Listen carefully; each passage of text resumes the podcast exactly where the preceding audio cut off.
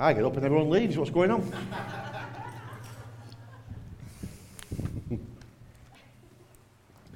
Good morning, church. Oh my Lord, it's quiet in here this morning. I think, I think, I think it's, I think it's because the Spirit of God is hovering. I'm doing something. Would you agree? Hmm. I hope you agree. Welcome to anybody that's here for the first time. Um, it's great to, to have you with us, and um, we hope it won't be your last time. Um, and so, I don't know how your week's been and, and where you're up to. I, I, I would suspect just I, I, I, just just sat there this morning and um, and just praising God and worshiping God that I, I just felt that in my heart that people um, in our church are going through things at the moment. Um, that there possibly isn't a liberty and freedom as I think I uh, pertain to.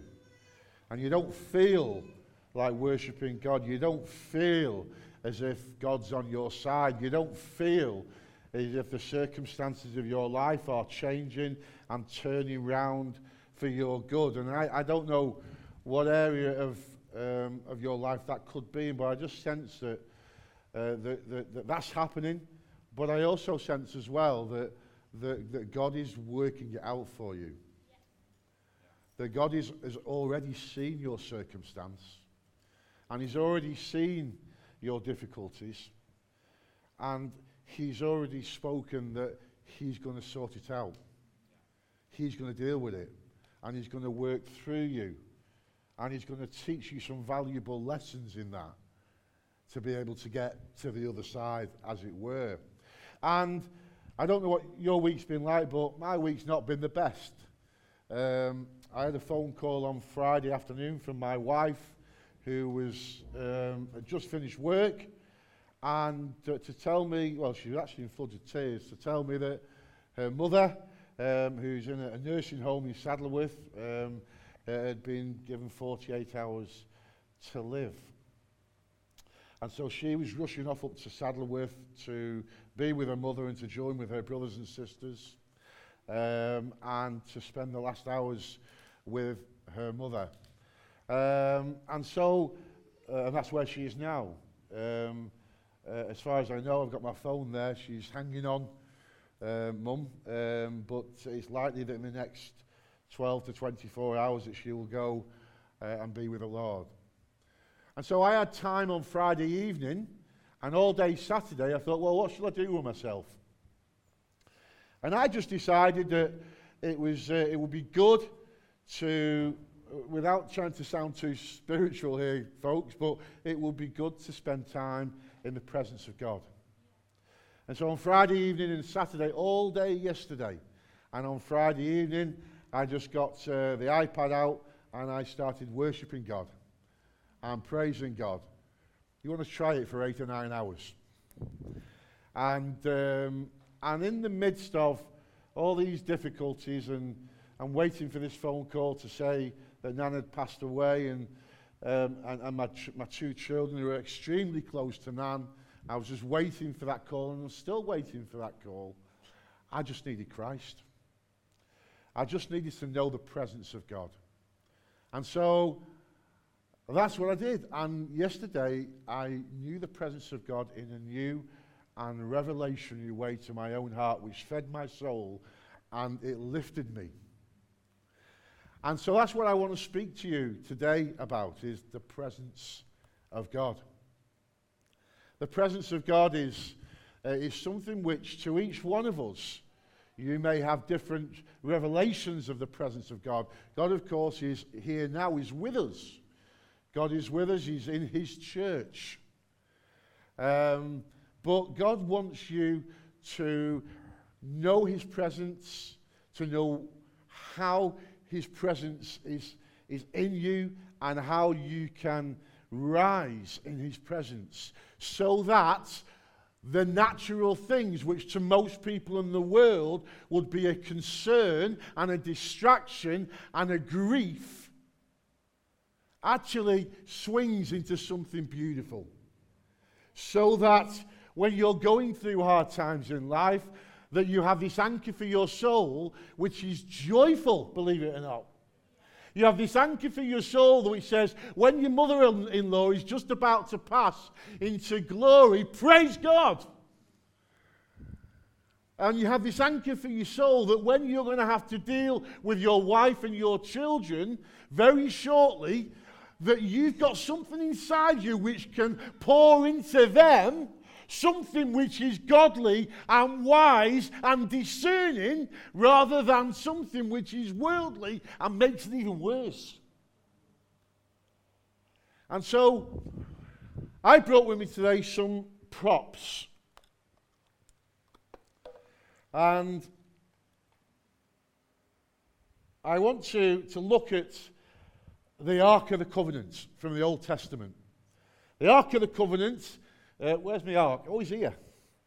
Here's my ark here. Now, forgive this this ark. It's um, it's cardboard.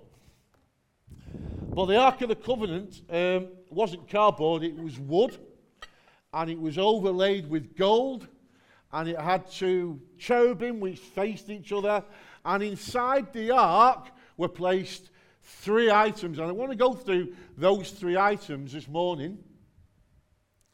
You see, the ark, in the, in the days of the, the Israelites, after they come out of Egypt, it represented the presence of God.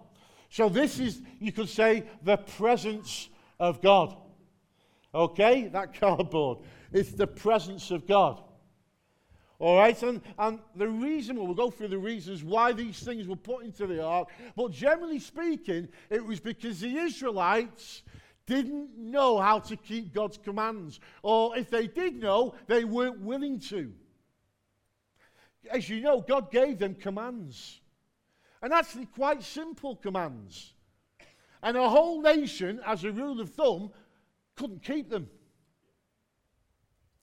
And so, what God did is He, he instructed, I think it was Moses, to, to build this ark. And so he, he built this ark, well, not him personally, but they built this ark and they put these three items into the ark. The ark representing the presence of God. And so we see the first thing that went into the ark. All right, it's not a stone tablet. But let's just envisage that this is a stone tablet. Okay? And we know that God wrote on the tablets the Ten Commandments. And actually, there were two stone tablets because the first one was shattered into pieces. Why? Because the Israelites continued to, be not able to keep God's commands. And so, therefore, it happened again. Twice, God wrote on the stone tablets, and the tablets went into the ark. Let's have a look at that, shall we, in Scripture. If we turn to Exodus, Exodus, we're going to be turning to, is it? Chapter 20, I'm going to read. We've got it up there, guys. I'm just going to read about the Ten Commandments, just to give us some context about the three items that went into the ark. But you know something? There's great news coming. There's some really good news coming, I can promise you. And God spoke all these words I am the Lord your God who brought you up out of Egypt, out of the land of slavery. You shall have no other gods before me. You shall not make for yourself an image in the form of anything in heaven, above, or on earth beneath, or in the waters below. You shall not bow down to them or worship them. For I, the Lord your God, am a jealous God, punishing the children for the sin of the parents to the third and fourth generations of those who hate me, but showing love to a thousand generations of those who love me and keep my commands. You shall not misuse the name of the Lord your God, for the Lord will not hold anyone guiltless who misuses his name. Remember the Sabbath day by keeping it holy. Wow. Six days you shall labor and do all your work, but the seventh day is a Sabbath to the Lord your God. And then we'll move on to the next verse. This is one of my favourite verses of Scripture. I often used to, and still do, I often used to teach this verse to my children because it's, it's vitally important, especially for parents in the house, that their children should honour their father and mother. Honour your father and mother so that you may live long in the land that your God is giving you. You shall not commit murder. You shall not commit adultery. You shall not steal. You shall not give false testimony against your neighbor. You shall not cover, covet your neighbor's house. You shall not covet your neighbor's wife, or his male or female servant, his ox or donkey, or anything that belongs to your neighbor. The Ten Commandments that God gave. I wonder how we measure up to those Ten Commandments. If I was to go through every single one of them, I wonder how many of them I have broken and how many of them I've kept.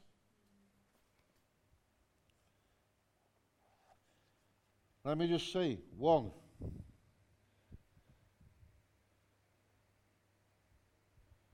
Two. Three. Four. Five. I reckon at least five of them in my lifetime I've broken.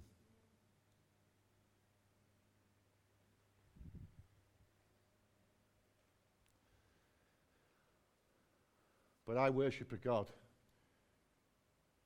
who sent his son to Calvary to forgive me of my sins, to forgive me of my filthy rags and my unrighteousness and my foolishness and wickedness. Praise God for the new covenant. I said, Praise God for the new covenant. I said, Praise God for the new covenant.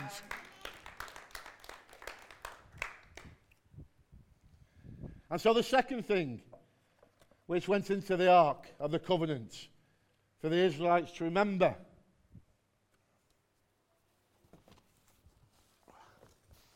I had to get a big box. You'll soon find out why. Well, these aren't big. Can everybody see them? Thank you, Emma Sainthouse. I nicked them on Friday. it's the jars of manna. So in there is bread or wafers as they were. So they went in to the ark. And this was uh, so that the Israelites would remember that when they grumbled in the desert, are you grumbling today? Are you? Did somebody say yeah? well, you might silently say you're grumbling, or you may openly say that you're grumbling. But are you grumbling today? Look, a whole nation grumbled here. A whole nation.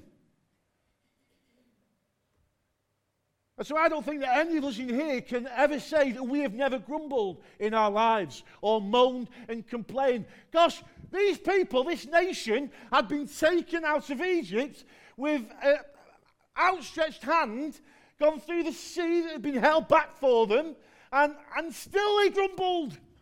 Okay, we, we, we saw that and that was fantastic. But actually, we'll go back to grumbling because we've seen that miracle, we've had that miracle. But hey, where's the bread? How are we going to eat? The faith went missing. Have you ever had a situation in your life where either you've been healed of something, but when that's happened, you've forgotten about it and you've not, you've not kept it to in your heart, and you've moved on to the next thing and you're not getting the answers in the next thing, so you've forgotten about that healing there. Well, that's what the Israelites did. I mean, come on, church, can you imagine seeing the waters being held back I mean, that would be a fearsome sight. Imagine if you went to the, to the River Mersey at Bridgefoot and all the waters were held back. You'd be fearful of that, wouldn't you? And then all the Israelites travelled through, and just as they travelled through, God shut the waters down. If, I'm sure that I'm sure they must have gone, wow. Oh, wow. That, that's God. God has done that for us. Amazing. And then not long after, oh, we're grumbling. Where's the, where's the water? Where's the bread? Where's the, where's the meat? Moses, why have you... We might as well stay where we were.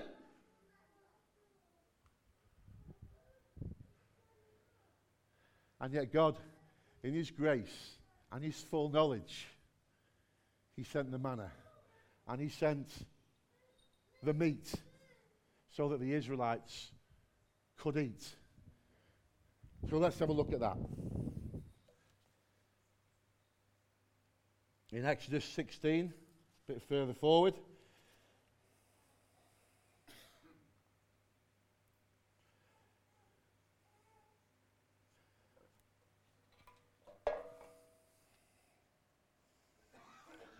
Then the Lord said to Moses, I will rain down bread from heaven for you. The people are to go out each day and gather enough for that day. In this way I will test them and see whether they will follow my instructions. On the sixth day they are to gather, they are to prepare what they bring in, and that is to be twice as much as they gather on the other days. Moses said to them, It is the bread the Lord has given you to eat. This is what the Lord has commanded. Everyone is to gather as much as they need. Take an omer for each person you have in your tent. The Israelites did as they were told. Some gathered much, some gathered little. And when they measured it by the omer, the one who gathered much did not have too much, and the one who gathered little did not have too little. Everyone had gathered just as much as they needed.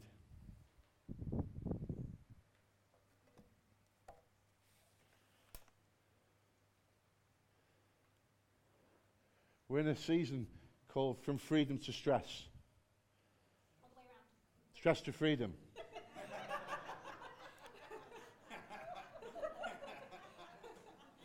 now, for those listening on podcast, sorry, Barry and Vicky. I've just took your church from freedom to stress. Let's rewind and go back, shall we? Amen. Thank you, church, for being understanding of my, my tiredness. Okay, so the third item.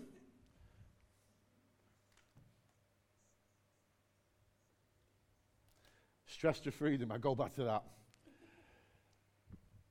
But in all seriousness, for me, the only thing I, I know that takes me from stress to freedom is the presence of God. That's the only thing I know. You see, the thing about the presence of God is that it covers everything. There's nothing that's left out. So, whether it's addiction, whether it's mental health issues, whether it's sickness, whether it's salvation, it's all covered by the presence of God. And I'll go to that in a little while. And the last thing that went in, and this is why this box is so big, I'm sure you all know now. This is uh, Aaron's staff, or Aaron's staff. It's actually my walking stick. But Aaron's staff went in as well. And the reason that Aaron's staff went in was this. If we turn to Numbers.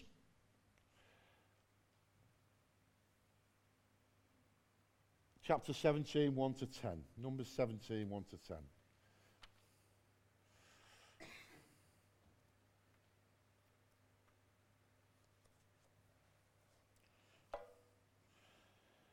So the Lord said to Moses, Speak to the Israelites and get 12 staff from them, one from the leader of each of their ancestral tribes.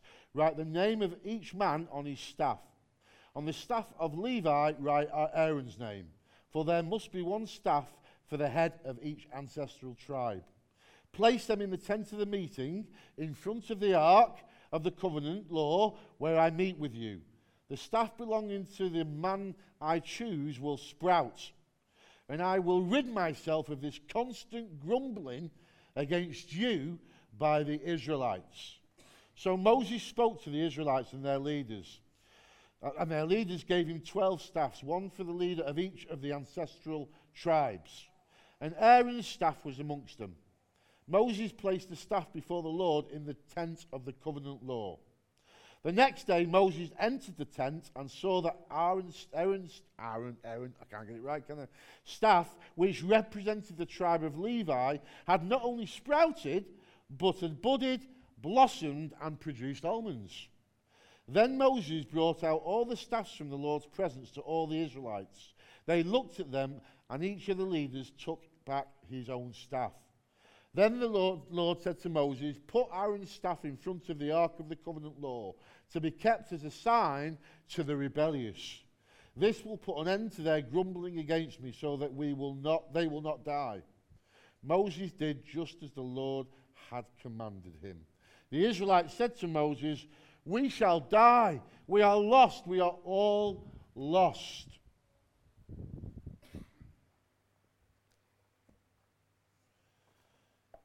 Now, we could spend a lot of time preaching from those three scriptures alone regarding the,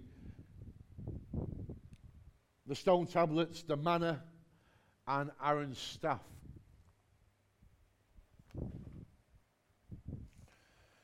And you'll notice with Aaron's staff that the reason that God told Moses to do this is because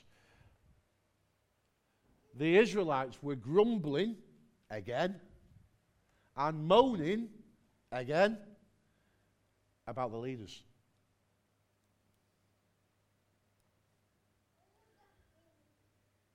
So, my question to you would be Do you find yourself moaning and grumbling about your leaders.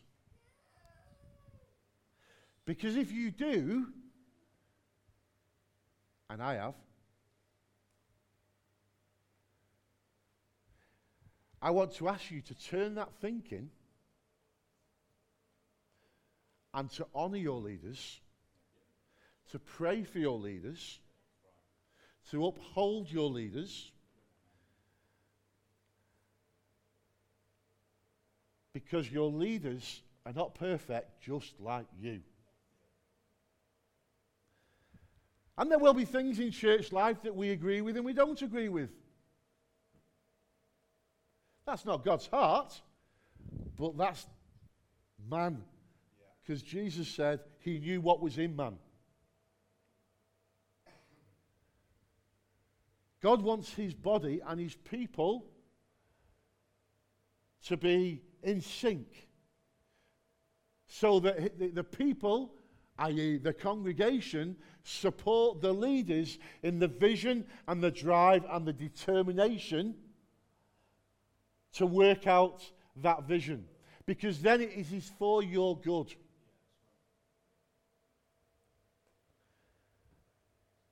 Let me tell you, our leaders, who we've just been listening to, our pastors, uh, away on holiday, but actually, for half of that holiday, they're not actually on holiday. For half of that holiday, they are planning for the future. For half of that holiday, they are praying over you and me.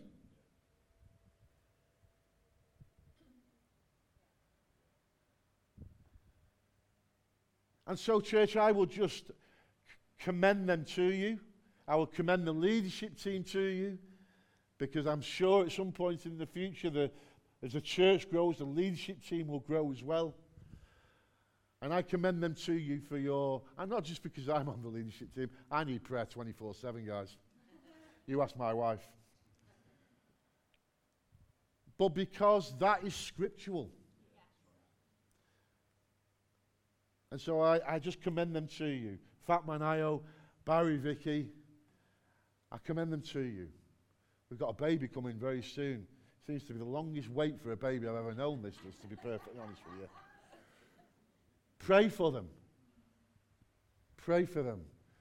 There are things that go on in church life that, in, in leadership, that can sometimes be challenging and difficult. Things that you won't know about. But pastorally, they can be difficult. and challenging. But we are relying on your support. We're relying on your prayers. We're relying on our brothers and sisters. So don't be like the Israelites who grumbled against Moses and Aaron. They were constant moaners, these Israelite people. Let Hope Church people be constant people who praise and lift up and help and have a desire to look after each other. Who are we looking after in the church? Whose doors are we knocking on? And saying, Are you okay? Can we help you? Is there somebody who used to come to our church but is in a position at this moment in time where they want to come to church, but maybe they're so ashamed because they've done something?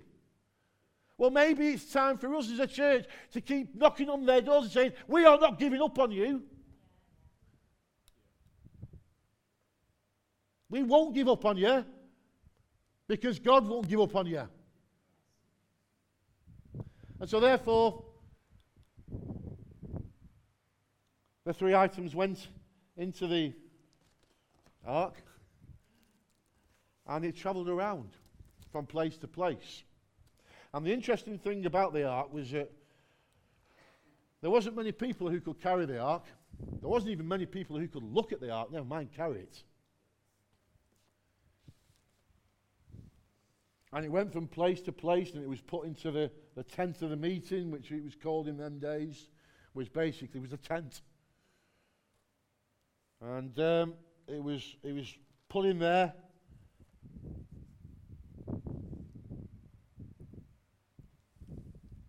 But then later on in, in the Old Testament, we have some good news. In Jeremiah 31 31, it says this The days are coming, declares the Lord, when I will make a new covenant. What does that mean? It means that the presence of God no longer has to be in the ark.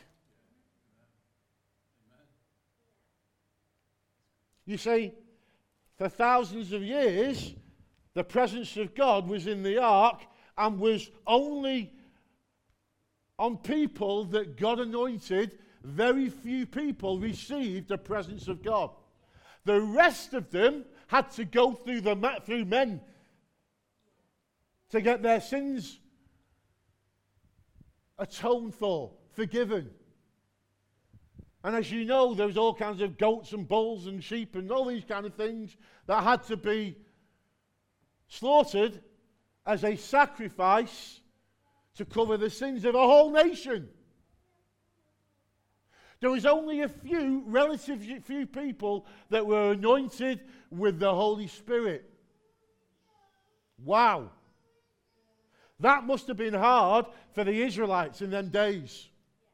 That must have been difficult for those that weren't anointed, that were just living their life out in the natural. That they had to go through somebody else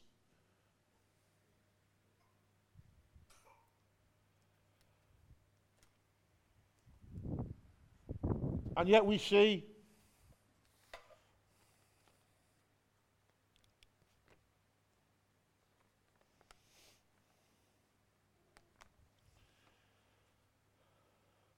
a time was coming.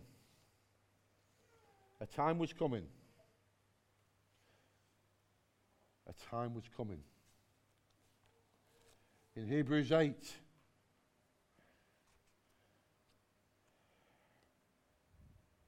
it starts to talk about a new covenant, a new agreement. The days are coming, declares the Lord, when I will make a new covenant, when the people of Israel, with the people of Israel and with the people of Judah, it will not be like the first covenant I made with their ancestors when I took them by the hand to lead them out of Egypt, because they did not remain faithful to my covenants. And I turned away from them, declares the Lord. This is the covenant I will establish with the people of Israel. After that time, declares the Lord, I will put my laws in their minds. I will write them on their hearts. I will be their God, and they will be my people. No longer will they teach their neighbors or say to one another, Know the Lord, because they will all know me, from the least of them to the greatest, for I will forgive their wickedness and will remember their sins no more. Hallelujah. You see, this is the new covenant which says, hey, Hope Church people, it's, you should be grateful that you weren't living in the old days, in the days of the old covenant. You should be grateful that you're living in new covenant days.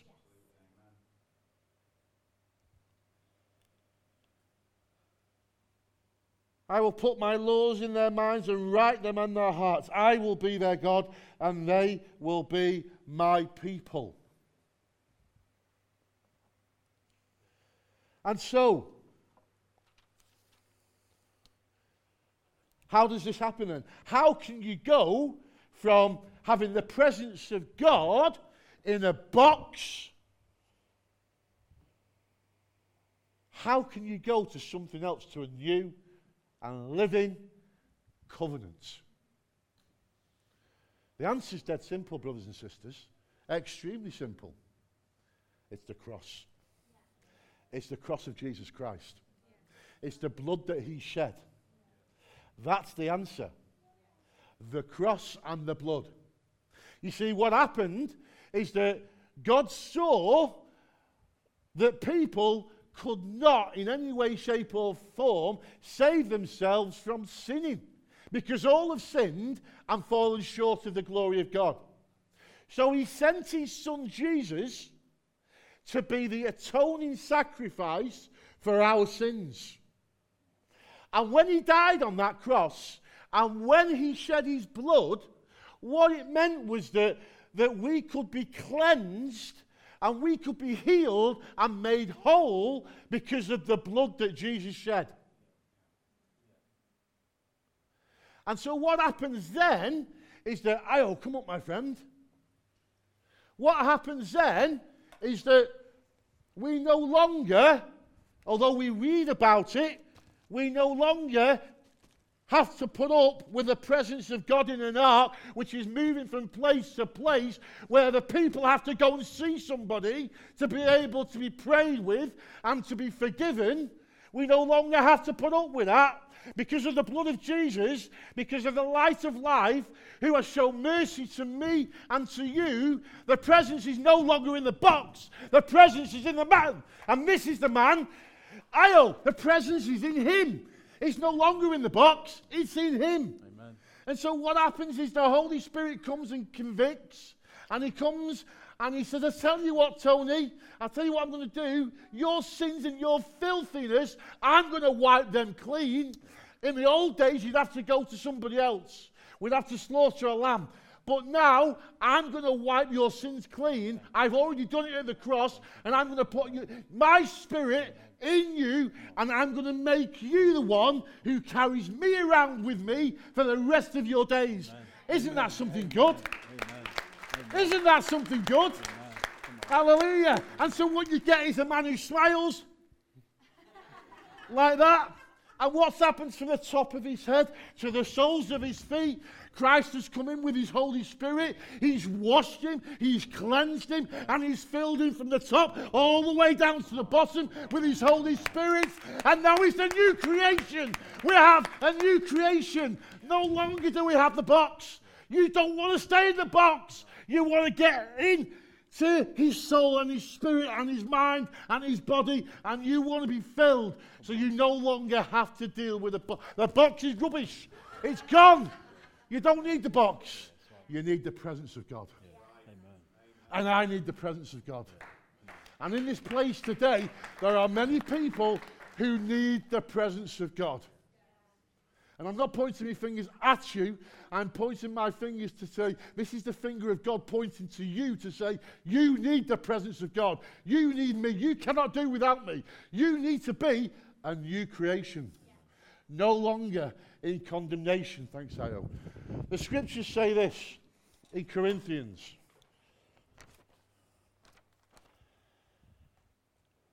Therefore, if anyone is in Christ, the new creation has come. For the old has gone, and the new is here. Are you old? Or are you new? Old, new. Am I old? Am I new? Old, new. Old, new. You've got to choose. I can't choose for you.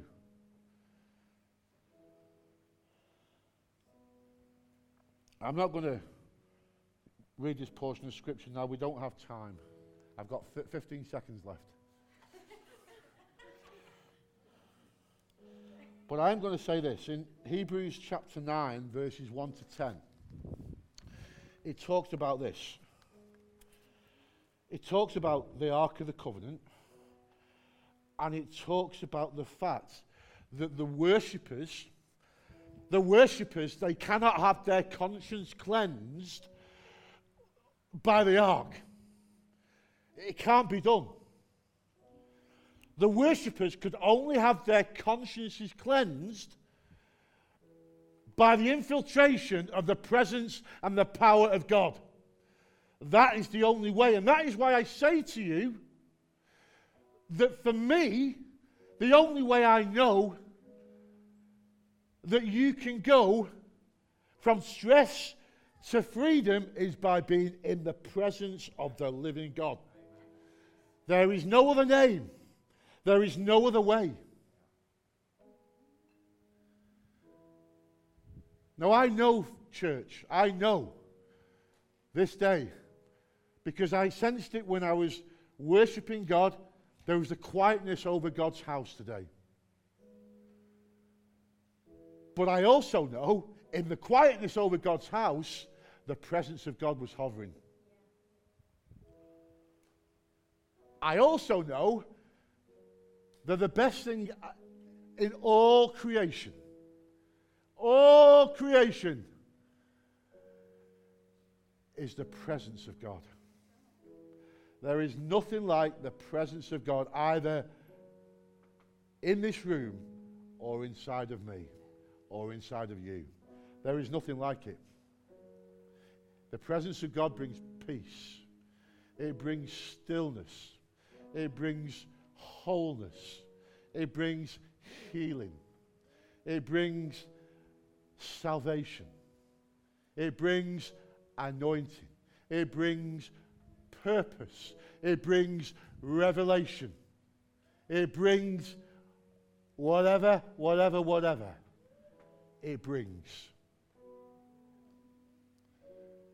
And we're just going to worship God for a few moments, and I want us to give us time at the end to respond to the presence of God. And if you feel today that you don't know the presence of God, that you're still living in the old box,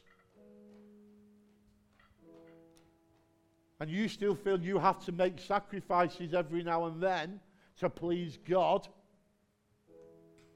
no, no, no, no, no, no. He's paid the ultimate sacrifice, so you don't have to.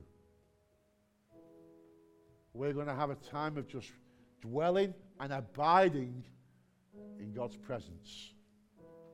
And if you don't know that today, we're going to give you opportunity to do so. Lorraine's mum, at some point in the next day or two, will go to glory. There's nothing more guaranteed that we are going to die. Do you want to die as somebody who hasn't made their peace with God, who hasn't known the presence of God? Or do you want to, when it's our time to go, go knowing that you've met with Jesus, that you've known his presence, that fire of God? that passion inside, that rises up and causes us to be what God wants us to be. His purposes. Are you the kind of person, and I often think this to myself, wow, I wish if I'd have done this this way, or if I hadn't have done that, maybe God's purposes and plans for my life will have been already outworked by now, and I've missed out on something. And that may be the case. But God's plans and purposes for your life and my life have never changed. He knows what He wants to do in and through you. And He still wants to do it if you'll just let Him. So let's just dwell in God's presence. Let's worship. And then uh, we'll have a time of reflection and a time of response. In Jesus' name.